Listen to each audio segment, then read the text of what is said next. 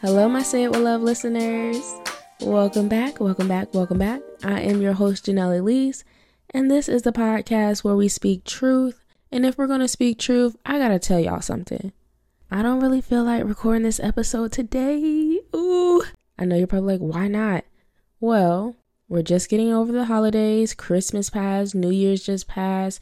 All the hustle and bustle of shopping, getting ready for the holidays, also on top of working, also on top of studying, also on top of now I got this little cold where I'm congested. It's just been a lot these last two weeks. So I apologize for the delay of this episode, but in the midst of everything, I learned something.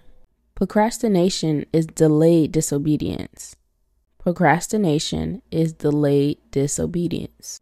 So the thing God told you to do, if you don't do it right then and there, you're being disobedient.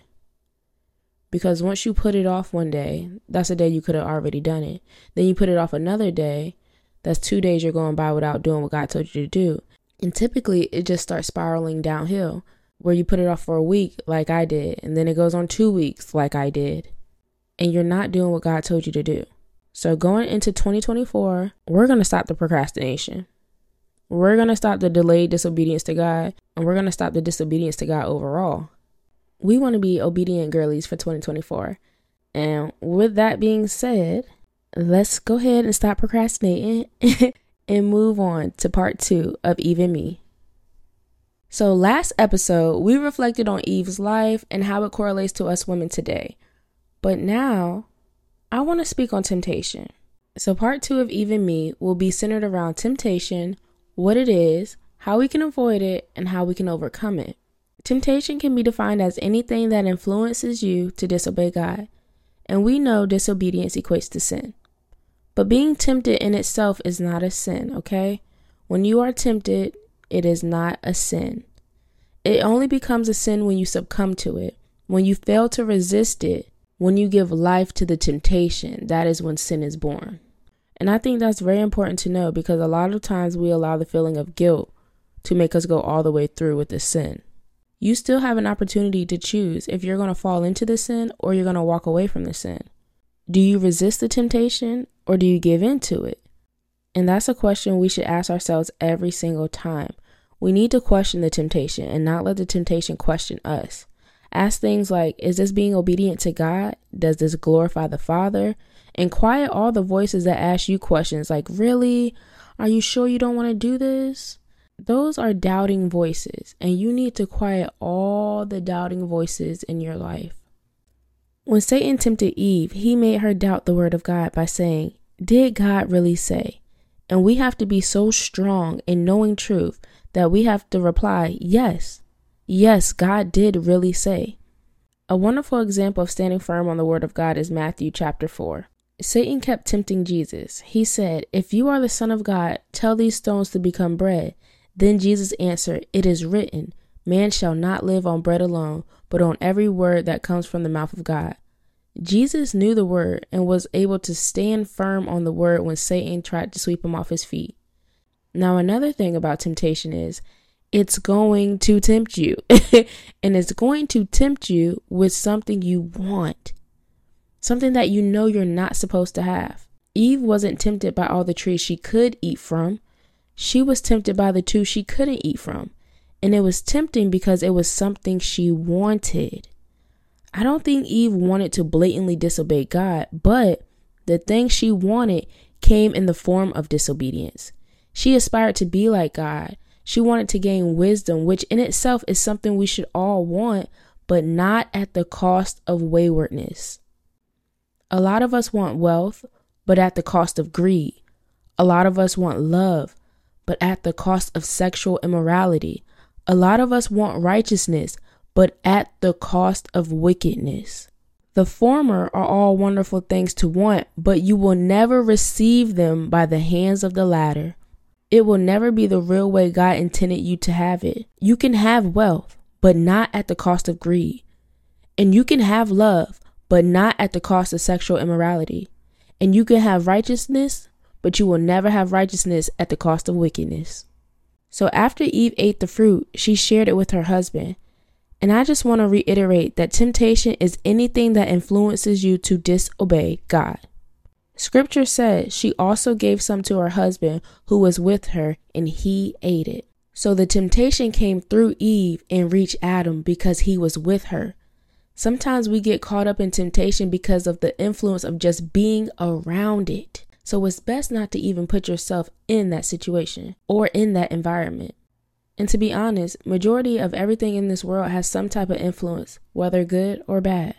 So it's up to us to make a conscious decision on what we choose to influence us, and vice versa. We should be conscious of what we put out that might influence others. And I know so many people like to say, well, so and so has a mind of their own. I can't help what they do. But in fact, we all have a part in helping the next person to become better. Yes, I said it. I said what I said. We all have a part in helping the next person to become better. God made Eve to help Adam. That was her responsibility. And God made us to help others. That is our responsibility. God has a well thought out plan for our lives, and it involves caring for others, not only yourself. And just as God has a plan for us, you must know that Satan has a plan against us. And it is the five D's of the devil doubt, discouragement, diversion, defeat, and delay. Doubt makes you question God's word and his goodness. Discouragement makes you look at your problems rather than at God. Diversion makes the wrong things seem attractive so that you will want them more than you want the right things. Defeat makes you feel like a failure so that you don't even try. And delay makes you put off doing something so that it never gets done. Remember what I said procrastination is just delayed disobedience. So if you're experiencing any of this, just know it is Satan's plan to keep you down. It is not God's plan of prosperity. And in the midst of all this, I realized something that changed my whole outlook on life. God is the creator. That sounds so simple, but if you really break it down and think about it, God is the creator. And revisiting Genesis showed me what that really meant and what it still means today. God being the creator means his creation cannot be greater than him. And I'll say it again God being the creator means his creation cannot be greater than him. We do not look at a building and worship the building as if it built itself. Instead, we inquire to know more about the architect, the creative mind behind the creation, the one who knows all about it, the ins and outs, the greatest to the smallest details. So, why, when it comes to us, do we allow creation to have more authority than the creator? Lucifer is simply a created being that fell from grace that has no higher authority over the master. The devil's tactics is to tempt and manipulate. He tempted Eve and manipulated God's word. He tempted Jesus and tried to manipulate God's word.